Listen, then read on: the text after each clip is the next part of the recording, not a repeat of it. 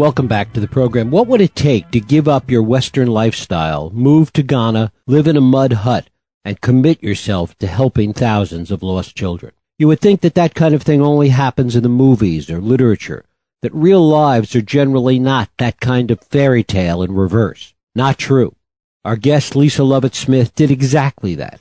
She traded in her glamorous life in Paris and a glamorous life at Vogue for the experience of moving with her daughter to Ghana. She tells her remarkable story in her new memoir, Who Knows Tomorrow? Lisa Lovatt Smith began her career in magazine publishing at the age of 18 and at 19 she became the youngest photo editor in Condé Nast history and then became the editor of Spanish Vogue. Twelve years ago she left everything behind and moved to Ghana, where she founded the organization OAfrica. It is my pleasure to welcome Lisa Lovatt Smith here to talk about Who Knows Tomorrow, a memoir of finding family among the lost children of Africa. Lisa, thanks so much for joining us. Oh, my pleasure. Thank you for having me. Great to have you here. Talk a little bit about what your life was like before you moved to Ghana. What were you doing in Paris? Well, um, initially I was working for Vogue. I set up the Paris office for the Spanish Vogue group of companies. And that was great fun. So that involved going to the fashion collections and sitting front row center and admiring all the beautiful um, clothes and the girls and, you know, generally the kind of champagne atmosphere. And then I also wrote um, 13 books on interiors and design and photography and those kind of things. And were you tired of all of that, or was this something that you were enjoying when you made that initial decision to take your daughter to Ghana? No, I enjoyed it. I mean, mm-hmm. I I love living in Paris, and you know, journalism is a wonderful thing, as you yourself um, know, because you have incredible access to people and um, you can choose to steer your job in the direction of your interests. So I think it's a really privileged situation to be in. Um, no, no, I, I, I felt good. It was good. And the decision to go to Ghana was because you wanted to show your daughter a different life, give her a sense of what, what the world was like for people that didn't have it as fortunate as she did. Absolutely. Well, my daughter was adopted, and it was quite a, a turbulent um, story in terms of her biological family was very difficult. And um, when she was an adolescent, as often happens with adoption, she had a bit of a crisis. And the psychologist who was working with her suggested that she see something different. Um, children who hadn't been adopted and who'd had to continue living in care. And she thought she should work on her empathy. So she suggested volunteering and Sabrina and I both thought it would be more fun to volunteer somewhere exotic rather than, you know, around the corner. And so that's what we did. So off you went to this orphanage in Ghana, and what happened? Well, the orphanage was absolutely terrible. And I must say right away, um, I don't, in retrospect, um, really approve of volunteering um, unless you're qualified to do whatever you're going to do when you get to the um, developing world country that you're going to. Um, it was a really difficult experience. There was incredible abuse, and the orphanage was illegal, unregistered, and unregulated. Um, it was a real shock for my system. And what was your reaction to it beyond that? This was a temporary thing. You thought you were there simply to show a really different kind of life to Sabrina. Yes, absolutely. But I mean, what was exciting about the situation is that I felt that I could make a difference because um, I realized that for the price of a hot dinner, I could pay for someone's um, education for a year. And that was just mind blowing to me, I must say. I just, I just felt that I had an opportunity to make a difference and that I should. And when did you decide that you were going to basically ditch everything that we talked about before and stay there? Well, I don't know, Jeff. I guess I'm just the kind of person who follows their heart. it was kind of immediate. I just felt that I could fix the situation. I discovered that I'm a warrior, something that I had never known about myself. Did you think you could dramatically change the situation over there? Um, I did actually. I I was very fortunate, Jeff, in being um, brought up by a mother who gave me um, incredible love and self confidence because she um, basically never said anything negative to me.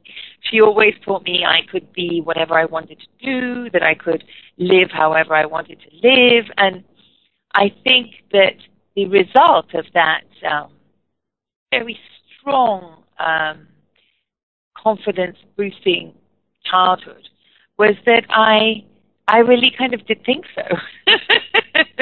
Doesn't sound very modest, but I knew that with the money that I had acquired over the years, I could move into that place and completely change it. I was very confident, and um, you know that that's really what has mm-hmm. um, eventually happened, but not quite in the way that I envisaged it. How much of it was the stark contrast to the life that you were leading, and this sense that you know, instead of just doing what you were doing, that you could go to Africa, that you could do this and really change people's lives, change the world in a profound way? Well, I mean, I think the contrast you kind of get over in a week or you don't get over it. I mean, you either deal with it or you move on, you know? Because the contrast, not having water coming out the taps, um, not having uh, any kind of electricity and so on, it's it's really difficult. I mean, you you either are the kind of person who could deal with that, or you're not. So once you are the kind of person who can deal with that, you actually stop thinking about those things. Like you, it just seems normal to wash up with a bucket, you know, mm-hmm. and to have a long drop toilet. You don't really think about it much after the first week. Um, if you're not the kind of person who can deal with those things, you'll probably leave after the first day. first day. so I don't think it was the contrast, really. I think it was the feeling of empowerment that I mm. had. You know, I also believe, Jeff, I don't know if you agree with me on this, but I think that people react to positive stimulation more than that they react to negative stimulation. Mm-hmm. So I think that I was I was more likely to stay there because I thought I could help people and change things for the better than I was because it was so terrible. You know what I mean? Right. And what did Sabrina think about this idea of staying, of going back there for good? Well, she was just about to go to college. So I kind of commuted back and forth and finished school.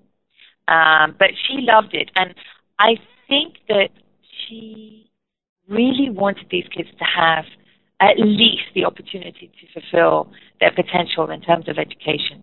She was really shocked, I mean, especially by things around adolescence, you know, like teenage pregnancies or they were beating the teenagers, they were making them work on a farm. There was a lot of fear, there was a lot of bullying from adults to children. There was a lot of corporal punishment and Sabrina couldn't stand that.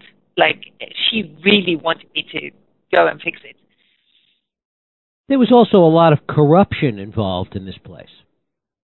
Absolutely. And I mean, I think it's important to say that um, no orphanage is a good orphanage. I mean, it's not the right way to look after children, especially children that have been damaged and traumatized. I mean, um, you know, you've got Orphan Annie, you've got Oliver Twist, pretty much documentaries as far as I'm mm. concerned. Pretty much exactly what happens on the ground. So orphanages have never been the solution. The solution is to reintegrate children into their families um, and set up a good foster care system for the children who can't be reintegrated.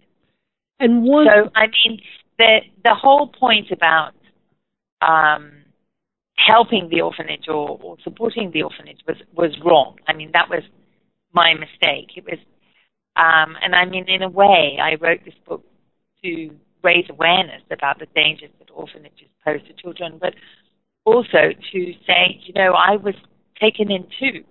It wasn't just the fact of the corruption in that particular place. It's that the the system, the orphanage system, does not serve any child.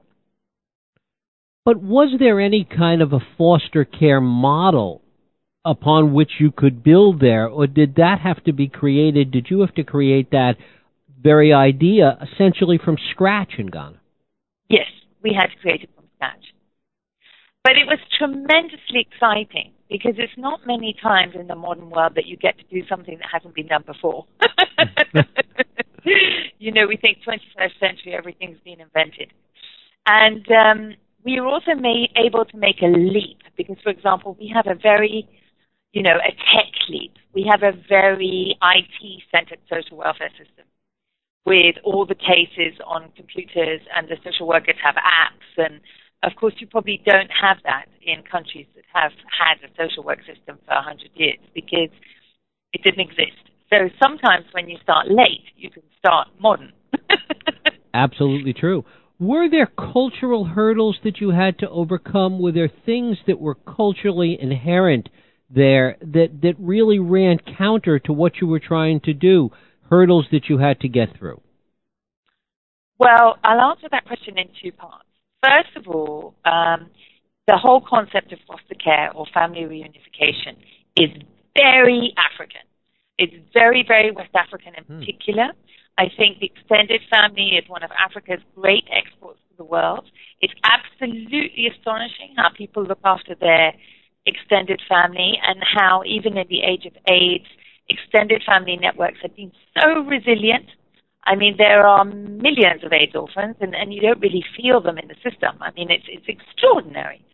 Um, so, in that sense, I wasn't working against cultural values. I was um, uh, how can I say this? I was uh, I was bringing checks and balances to existing systems um, in terms of when people take uh, kids into their homes now, they they have to be interviewed by social workers, and there's some kind of checks and balances which there weren't before. But let's say that it was very much in the cultural norm. However, I did um, and this is the second part of my answer, I did come up against a lot of um, cultural differences. Um, but I would say that the main thing with the cultural differences was that I initially was too ready to make allowances. So I would see kids working in the fields instead of going to school, and somebody would say, "Well, that's how, um, you know, that's how we roll." the kids mm-hmm. have to work to earn their pay. And I would be like, oh, okay. And it wasn't until I became more confident and I married a Ghanaian and I had children of my own. And I realized, and I mean, this, this sounds very delayed, but I realized that child rights are the same all over the world, Jeff. Whether the person is in Napa or in Accra, the child on the street is a child on the street and they deserve schooling, they deserve a name, an identity, and they deserve, most of all, a family. How were you able to leverage the work that you had done in the past, the relationships that you had, in order to create OAfrica, this organization, and accomplish the things we've been talking about? Well, um, I was very lucky because Vogue, um, Italian Vogue, was a donor from the beginning, and they've been one of our most generous donors and then Missoni as well, which is another wonderful fashion brand. Um, have supported us from the beginning. And Valentino just recently has started supporting us. So I had a lot of support from the fashion business. Really quite extraordinary. And when you went to these companies, Vogue, you had a relationship with because you were working for them. But when you talked to these companies, what was the pitch? What did you tell them that you wanted them to contribute to? Well, actually, I think that the fashion companies did it based on personal relationships, so they trusted me. So I didn't have to do, um, I didn't really have to sell the project. Um, I think I must have been a very good uh, worker for my employers to fund me. um, but, you know, subsequently, yes, we have had to present a lot of projects. And what I tell people is we support the government of Ghana to rescue children out of orphanages and resettle them with their families. Or if there's no family, we create foster families for them. And we support the families to look after their own. Talk a little bit about the results that you've seen moving so many of these children out of out of orphanages into foster care. Well, it's been amazing. I mean, we have a I mean, an incredible success rate. I can only think, I mean, we've got about 450 people on our books. We've had about 350 people who've already graduated. And out of all that lot, I can only think of two instances uh, where resettlement failed. So, I mean, we it's it's extraordinary. I mean, I remember getting on a bus and taking a kid back to his village, and literally getting off the bus and having all the women in the village come round and crowd round me, crowd round the kid, and crowd round the bus and start screaming for joy, you know, and preparing a feast and having dancing and drumming, and you know, my lost baby has been returned. Amazing stuff. I mean, you realize just how how sad it is when a child is, is trafficked or taken away from their family. And, and how not only does a child have a right to parents, but parents have a right to their child and grandparents have a right to their grandchildren. How great is the need today? Is this something that, that ultimately you hope there isn't a need for at some point, or is this something that there's always going to be a need for? And what is it about that place that creates this ongoing need, if so? Well, I mean, I think, you know, my dream is that my organization would become irrelevant because the government of Ghana would take on um, the social work um, and the resettling. Um, and having said that, I think that's quite likely. But in terms of children needing alternative care, I'm afraid that's never going to go away. It's, it's existed. It's as, as old as human history. Um, unfortunately, there are always children in society who do need alternative care, and it's our you know responsibility as adults to make sure that there are safe systems in place um, to help those children. There's a particularly strong need in Ghana because it's the only country, pretty much the only country in the world, which has a majority matri- matriarchal tribe. So the, the main tribe in Ghana is called the Ashanti as you may know. And um, their bloodline is transmitted through the women as opposed to through the men. So practically every other society in the world is patched. So the fact that the children belong to the mother as opposed to the father is um, used to be a good thing because the women were the farmers and so there would always be enough food. But as the culture has become less of a culture based on, on food and goods and more of a culture based on money, Unfortunately, that system is failing because the women tend to make less money, just like everywhere else, than the men. So um, yeah, they need they may need more support for longer. Actually, Lisa Lovatt Smith. Her book is Who Knows Tomorrow, a memoir of finding family among the lost children of Africa. Lisa, I thank you so much for spending time with us today. Thank you, Jeff. It was a pleasure. Thank you. We'll take a break.